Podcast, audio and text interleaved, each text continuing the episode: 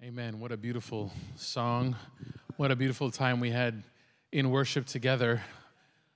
What a privilege it is for us to gather on the Lord's Day as a body and worship Him. I'm, I'm always uh, encouraged and lifted up uh, by just being able to sing together with my brothers and sisters and hear the word. And today it's it's my turn. Um, I'm happy to uh, be here with you this morning. It's a privilege for me to uh, bring to you the word of the Lord.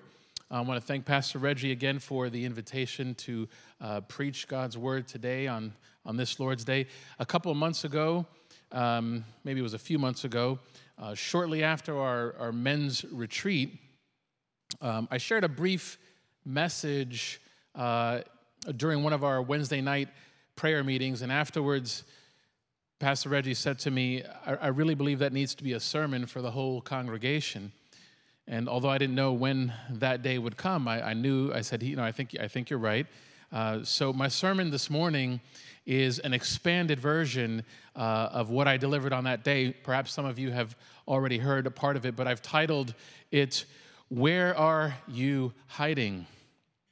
And may the Lord be blessed uh, and pleased to bless the preaching of his word. But let's pray uh, right now. Father, we just want to thank you for, Lord, your awesomeness, Lord. We hear these songs and sing these songs with, with, with lyrics that uh, really are, are, are, from the word of God. And, uh, and we thank you that they lift up our spirits, Lord. We, we confess, Lord, that uh, we need you even now. Uh, Lord, I need you even now. I pray that you would bless Lord, and uh, the, the word, and that it would go forth in power, Lord, by your Spirit, Lord. Open ears uh, to hear uh, that which you have to speak to us this morning. Thank you, Lord, for your faithfulness. Thank you, Lord, that you are with us. Thank you, Lord, that you have given us your word and that your word will not return void. It is sharper than any two edged sword. It can cut and divide and understand and divide between soul and spirit. And Lord, those things in our lives that need to be cut today, I pray that you would do that. Do what only you can do, Lord, by your Spirit. And we praise you, Lord, and give thanks to you in the name of Jesus. Amen and amen. If you have been around children uh, long enough, uh, one of the things that you, uh, and even from your own childhood, may remember is this game of hide and seek. And we're all familiar with someone counting uh, and us going to find a spot to hide and then hearing the words, ready or not, here I come. And uh, it's safe to say that uh, virtually every culture in the world has some form of this kind of universal human game of hiding.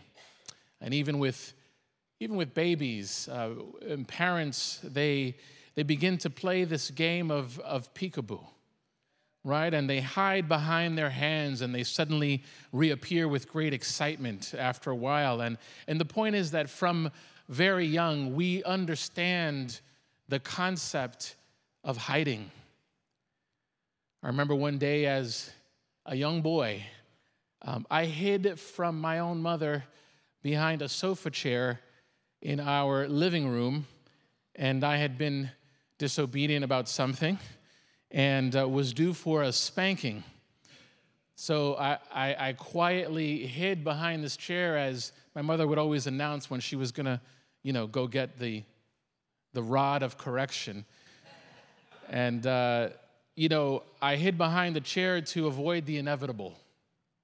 Even as my mother suddenly began calling my name up and down the house, and I could hear it as I'm behind this chair.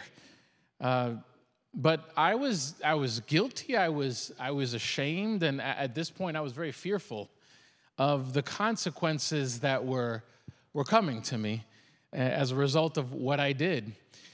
So I just kept hiding.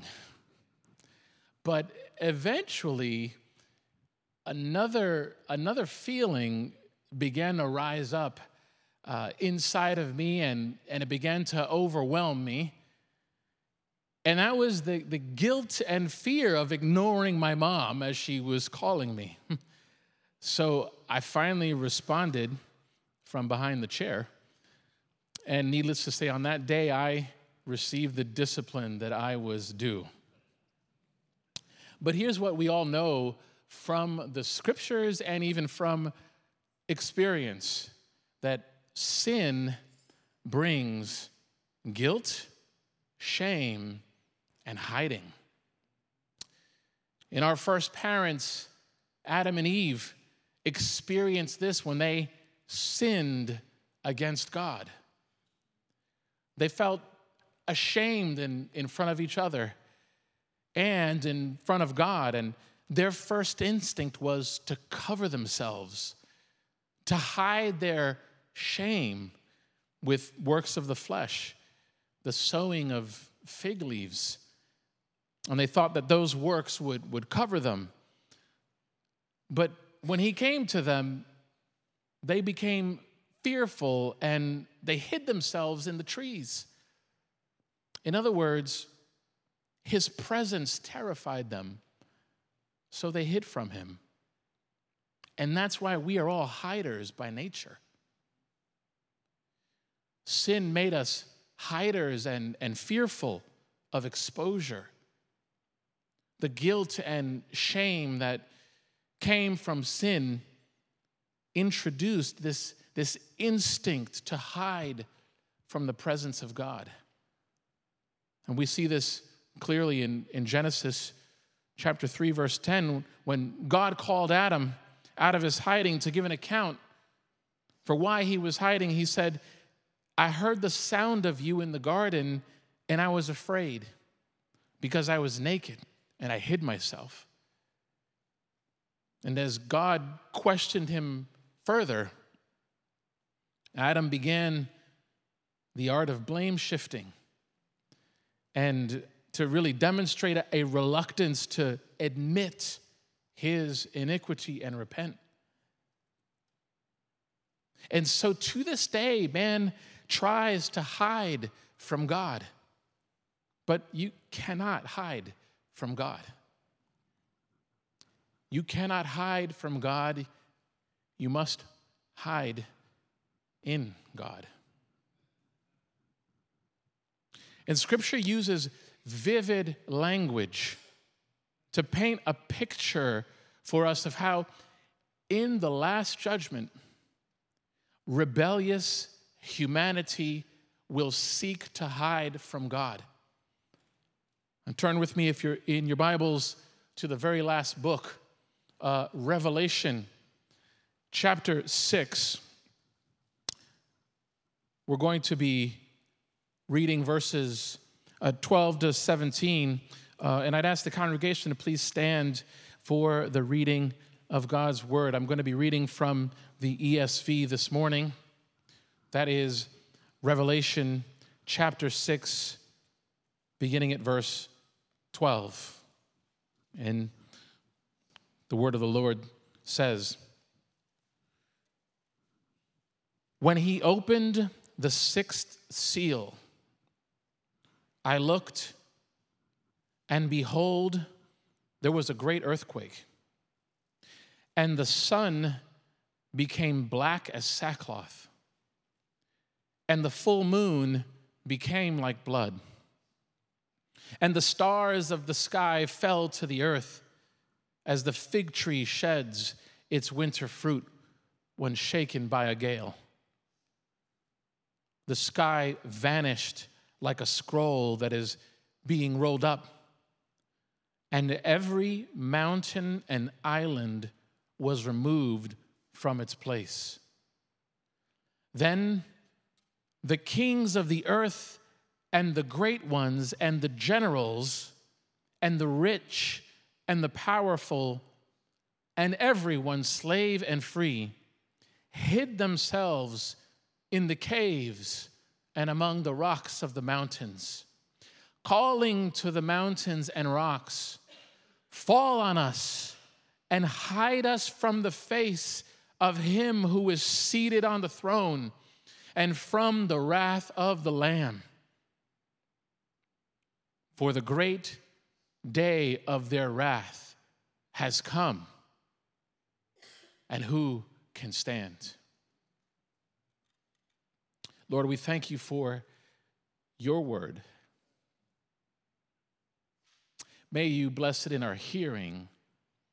And once again, we ask that you open our ears to hear in Jesus' name. Amen. You may be seated.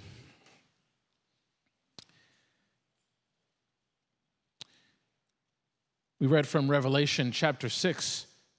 That is a quite a profound piece of the scriptures.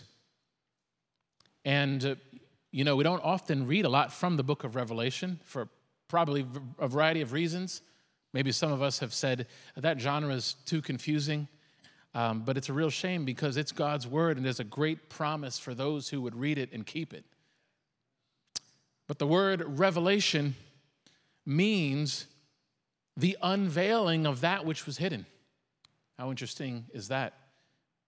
And we get the word apocalypse, uh, which means revelation, from a Greek term that means to take the cover off, to reveal. Well, of course, Jesus is the divine author of this book, which was composed by the Apostle John as a letter actually to seven churches in Asia. But John is actually more of a recipient and recorder of, of the visions in this letter, that there are so many. But you could sum up the, the message of Revelation by saying that God rules history and will bring it to completion in Christ. That is a, a one sentence summary of the book of Revelation.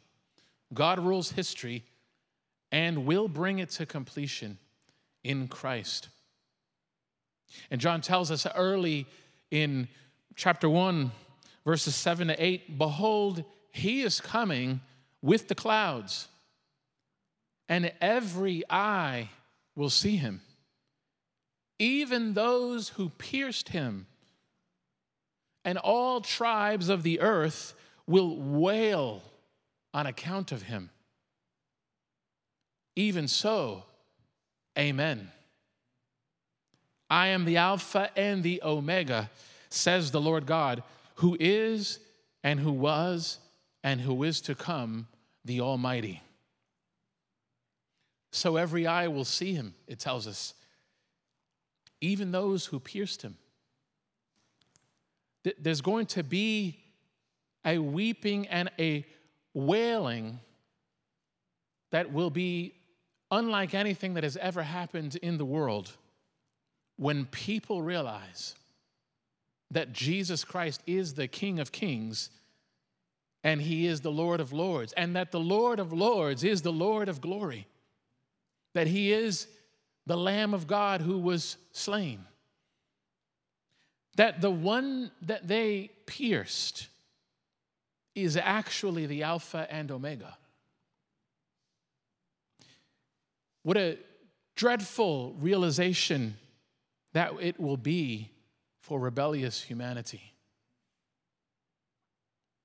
On that day, many will seek to hide from the wrath of the Lamb. But how did we get to something called the sixth seal? I got to give you a little background. That's the nature of the book of Revelation. Um, and just to give us some context, in chapter 4 of this letter, the Apostle John sees a, a vision of an open door into heaven and a throne standing in heaven with one seated on the throne, the Lord God Almighty. And around the throne, there are 24 thrones. And seated on those 24 thrones are 24 elders which are probably angelic beings. Before the throne, he saw a sea of glass like crystal, which is probably a way of describing a vastness of brilliant purity. because God is absolutely pure. And then John sees four living creatures surrounding each side of the throne who day and night never cease to say, Holy, holy, holy is the Lord God Almighty who was and is and is to come. And when those living creatures give glory to God, it says in verses 10 to 11, the 24 elders fall down before him who is seated on the throne and worship him who lives forever and ever. They cast their crowns before the throne, saying, Worthy are you, our Lord and God, to receive glory and honor and power. For you created all things, and by your will they existed and were created. And then in chapter 5, there's a scene in which John sees the right hand of him who is seated on the throne.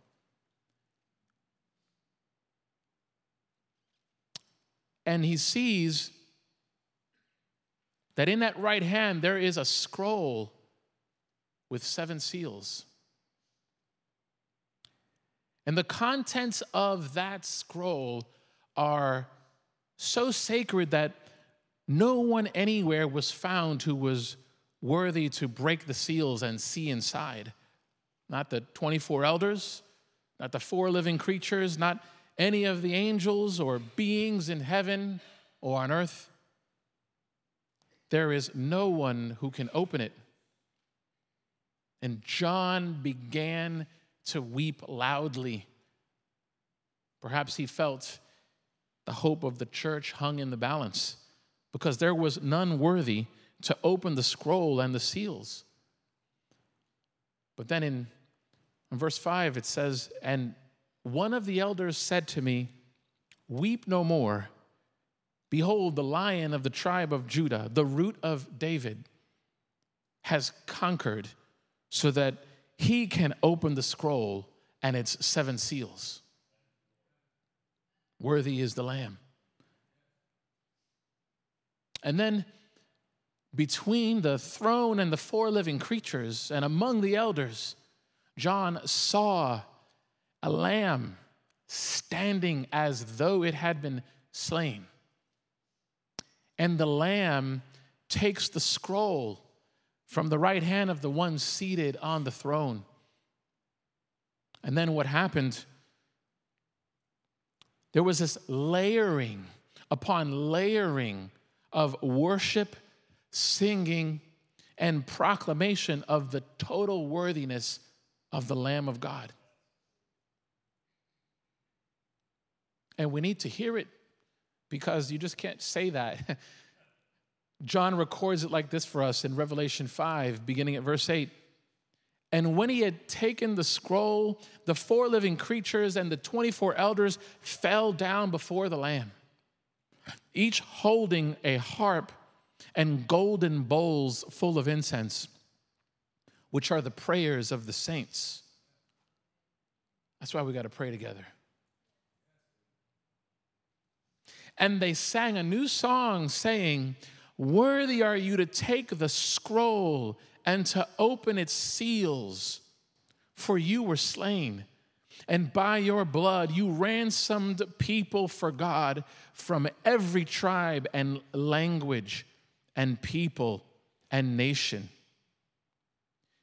And you have made them a kingdom and priests to our God, and they shall reign on the earth.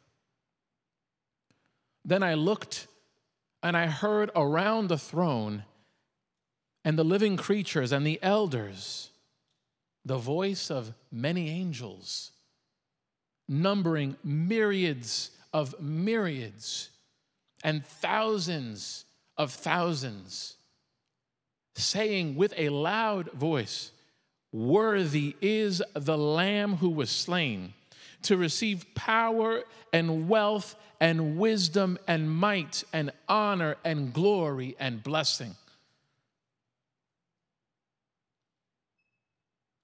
And I heard every creature in heaven and on earth and under the earth and in the sea and all that is in them saying, To him who sits on the throne and to the Lamb be blessing and honor and glory and might forever and ever.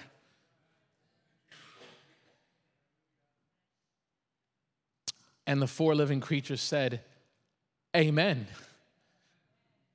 Just like you did. And then the elders fell down and worshiped. It's just layer upon layer of absolute worship and adoration of the Lamb of God and the Almighty One. And so we saw that it was only the Lamb of God who was worthy to take the scroll and open its seals. And the scrolls, the scroll and the seals represent the unfolding of the sovereign plan of God as a series of, of judgments leading up to the appearance of Christ. And with the breaking of the seals, the events take place. And when we realize that this includes the second coming, it seems all the more fitting that although John didn't know it, but he was led to weep, just as he was held in suspense there for a moment, that is there no one worthy enough to open the seals?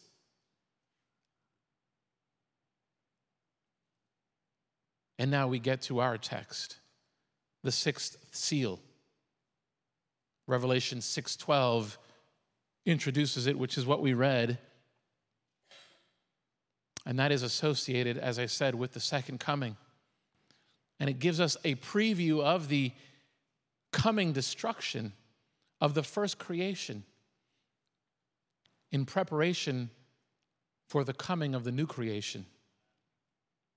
And verse 12 to 13 say, When he opened the sixth seal, I looked, and behold, there was a great earthquake, and the sun became black as sackcloth.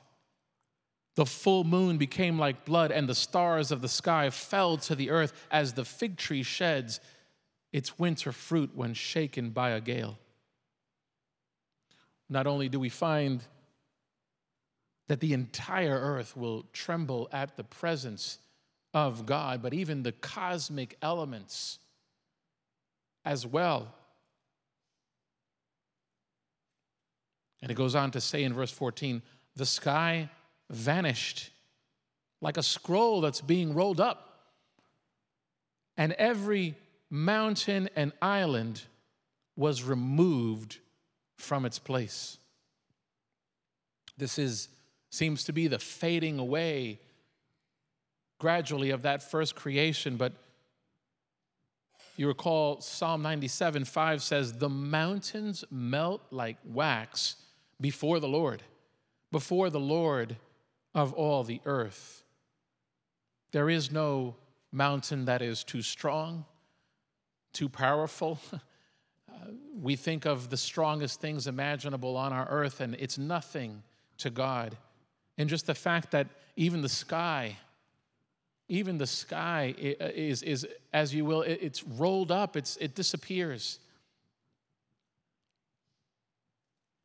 You know that this is a time of reckoning, that the time is up.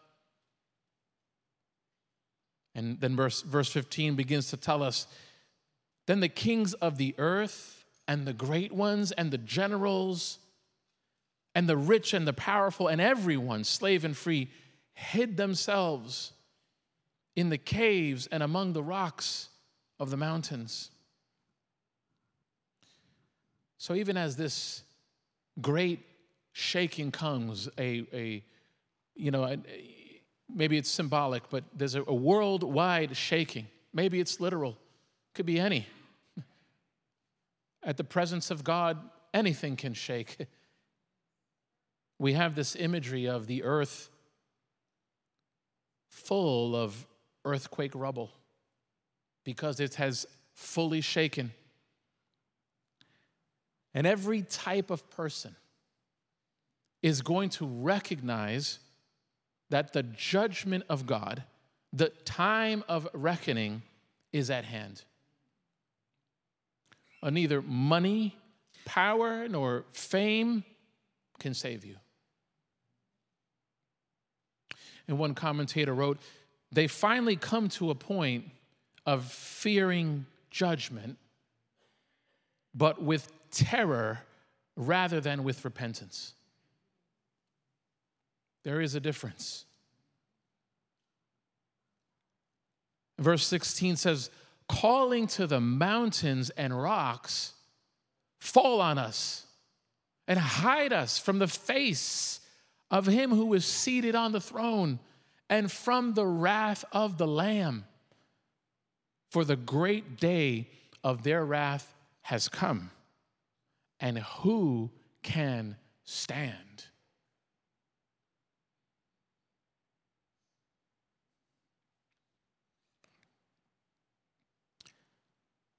There they will be, guilty and ashamed. And like their first parents, they can only think of hiding from God's presence.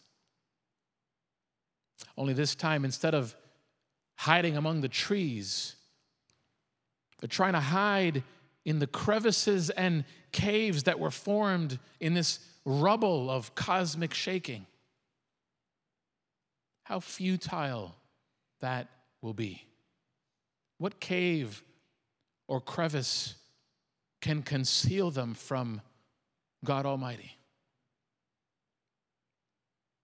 You cannot hide from God. And they're seeking to avoid exposure and punishment, but not to repent. And if pressed about why they're hiding, they would probably point to their spiritual nakedness and admit to their present terror. But if he were to ask them, Did you eat of the forbidden tree? The all too familiar sound of blame shifting would come from their mouths. The spouse you gave me the parents you gave me,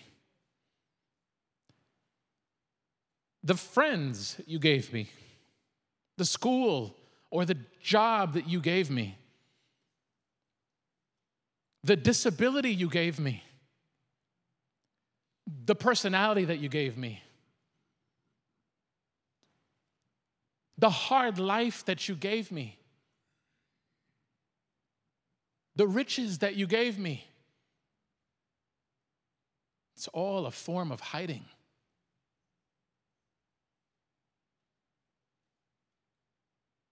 I got to ask you, friend, are you hiding from God? Do you hide from His presence even as He comes nearer to you through His word? Do you blame shift? And try to justify yourself and excuse your sin? Do you try to cover your shame with the fig leaves of your own self righteousness? You see, th- this is actually who we are by nature.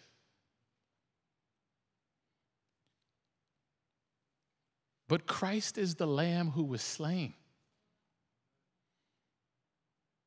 God sent him into this world not to hide from God, but to do his will. He gave his life and hung on the cross as a curse to endure the shame of sin for us and to ransom a people for God. He did not eat of the forbidden tree as we did, but he bore our punishment so we don't have to. He had no sin, but became sin that we might become his righteousness. He did that so that we don't have to hide from God. He did that to reconcile us to God. And he conquered death. He rose again on the third day and is seated at the right hand of the Father, even now.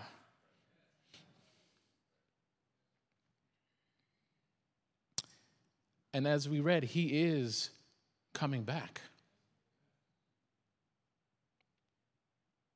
He's coming back for his bride, his church, and to judge rebellious humanity.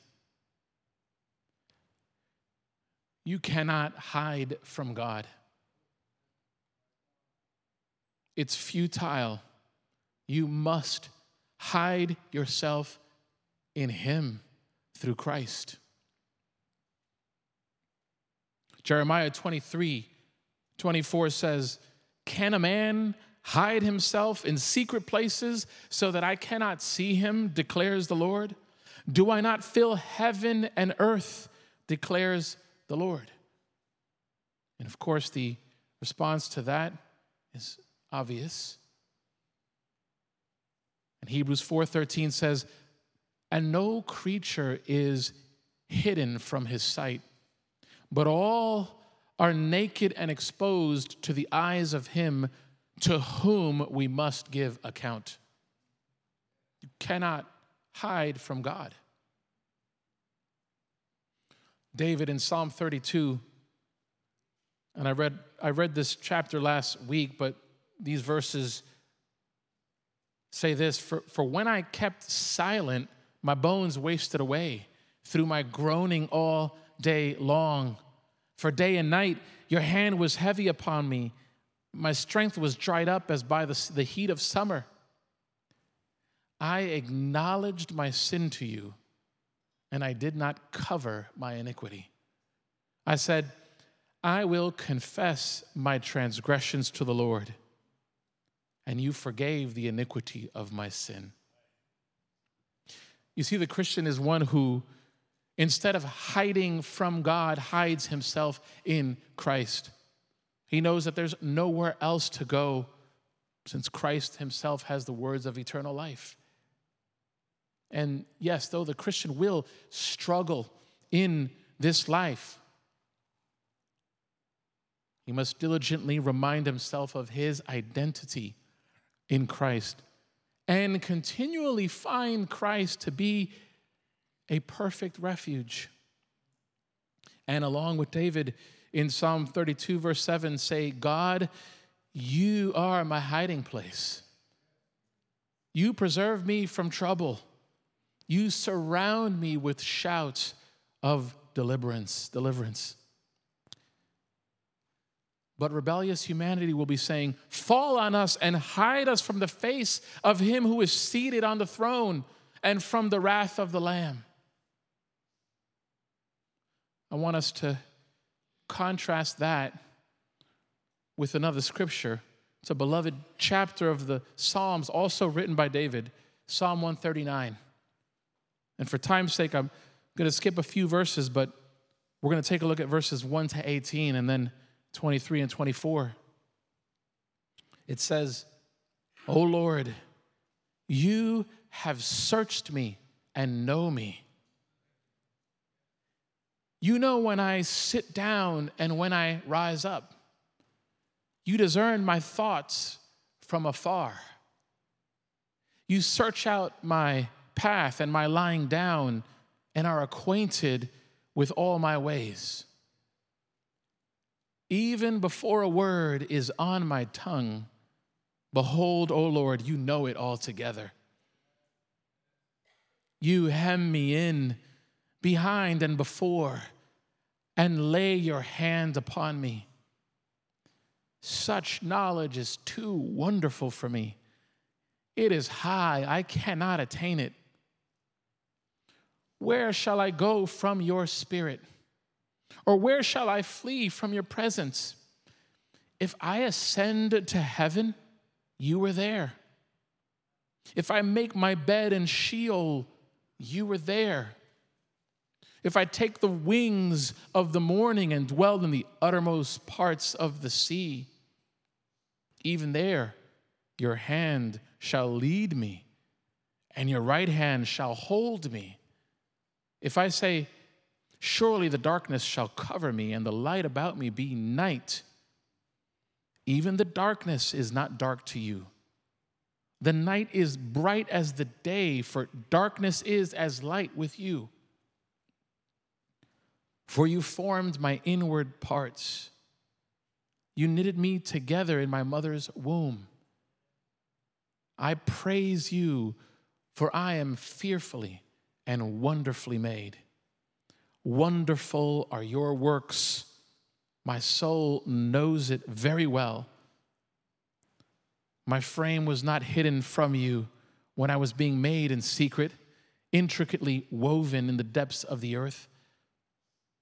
Your eyes saw my unformed substance. In your book were written, every one of them, the days that were formed for me, when as yet there was none of them. How precious to me are your thoughts, O God. How vast is the sum of them. If I would count them, they are more than the sand. I awake and I'm still with you. And then we'll skip to verse 23. Search me, O God, and know my heart. Try me and know my thoughts, and see if there be any grievous way in me, and lead me in the way everlasting. Hallelujah. What a hallelujah.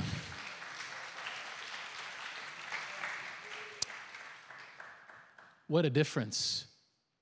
What a contrast.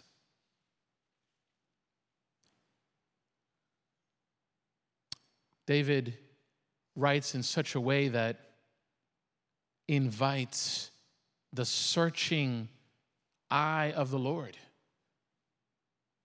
And, and he allows us to enter in, and, and by God's Spirit, who has inspired all of Scripture, we see what someone who is a child of God, how they actually perceive the thoughts of God.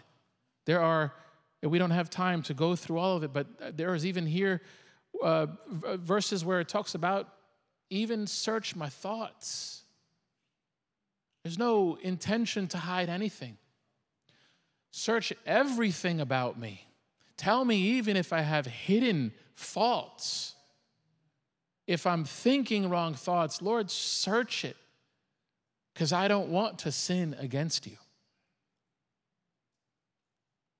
So the Christian is one who goes from hiding from the presence of God to hiding in God. And we know that it is only because of Christ. David delights that God actually knows him he thinks about all these thoughts at once when he's thinking about if, if I could count them, they're more than the sand. And we have this moment there where then he wakes up. Perhaps he fell asleep just thinking about all of the thoughts that God would have toward him. He delights in the sovereignty of God, in how God formed him. And just think about it. He says, the, these, this thought, this is too high for me. This knowledge, this knowledge about God's knowledge. He's thinking about God's knowledge and he has now knowledge of God's knowledge. And it's like, oh, that's too high for me. That is so awesome. But if you sit there and think about it, how can we hide from God? God knows our going out and our coming in and every detail, every hair of our head or any other place, if we don't have hair, is numbered. Every wrinkle, God knows. Every thought, He knows. And so, rather than hiding from him, we need to be inviting Him to search us. That's an agreement. It's not that He doesn't, it's not like He needs to form a search committee, He already knows. But it's an attitude of the heart. I'm open, Lord. I seek to hide nothing from you. Search me and know me. And delighting in this knowledge, and for the and God knows everybody, every detail of everybody. But the Christian has a special uh, bit of information that there is a special love for the children of God. And that when God knows you as a child, He's knowing more than just intellectual information about you. That you have 78,000 pieces of hair. It's not even about that. He knows you in such a way that is special compared to those who are not his children. And this should delight the child of God because this is a special kind of love. The Old Testament says that Adam knew his wife. It's not about here, right? It's, it's intimacy. And so when you take Uh, Psalm 139 and you bring it into even a new covenant context where we have even more information about Christ, and we even sang about how the redeemed, you know, there is steadfast love that will never end. To know that God has that kind of love for you. I mean, sit there and count that all night and go to sleep to that. That is the most sweetest, most beautiful thing imaginable. As we, music minister, you, you can come up. As we wrap up, I want to just challenge you to, if you're hiding from God, recognize that you can't hide from Him.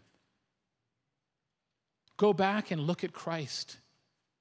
He is the Lamb who was slain. And He alone is worthy, worthy of all glory, honor, and praise because He is the one who conquered. There is truly none like our God.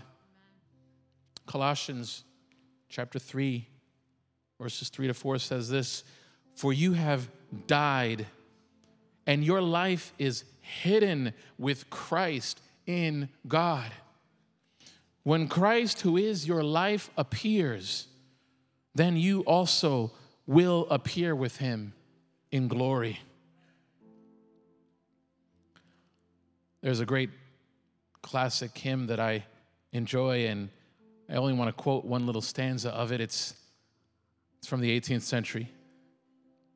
Augustus Toplady, Rock of Ages. Perhaps you've heard of it. Rock of Ages, cleft for me.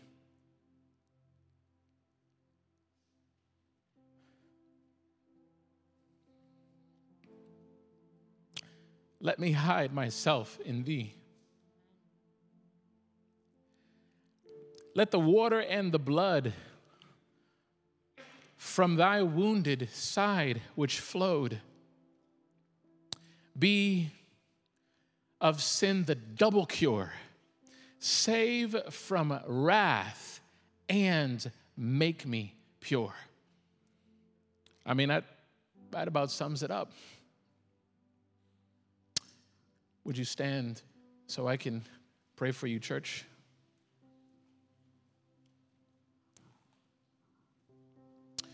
Oh Lord, we thank you for meeting us this morning. We thank you for your presence, Lord. We thank you for your word. We thank you, Lord, for even the reminder that we can't hide from you. You're everywhere, you see everything. And Lord, so many of the ways that we hide, maybe pretending to be who we're not, having secret sin. God, you see it all.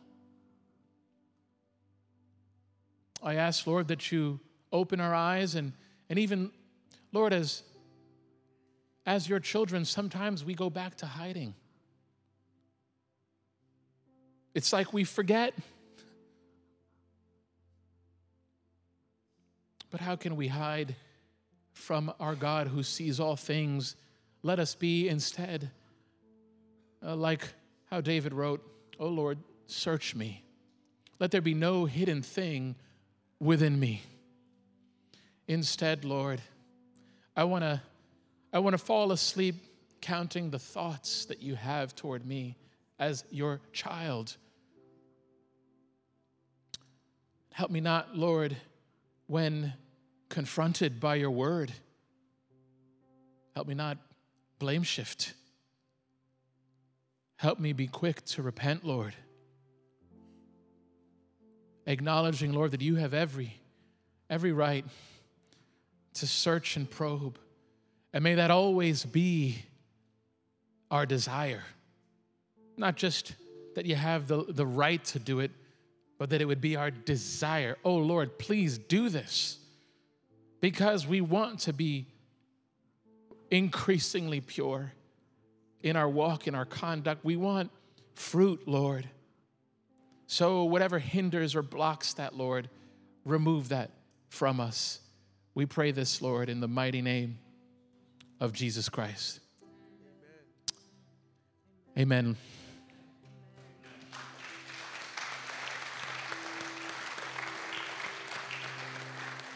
I leave you with Paul, who said, And now may the grace of the Lord Jesus Christ and the love of God and the fellowship of the Holy Spirit be with you all. Amen.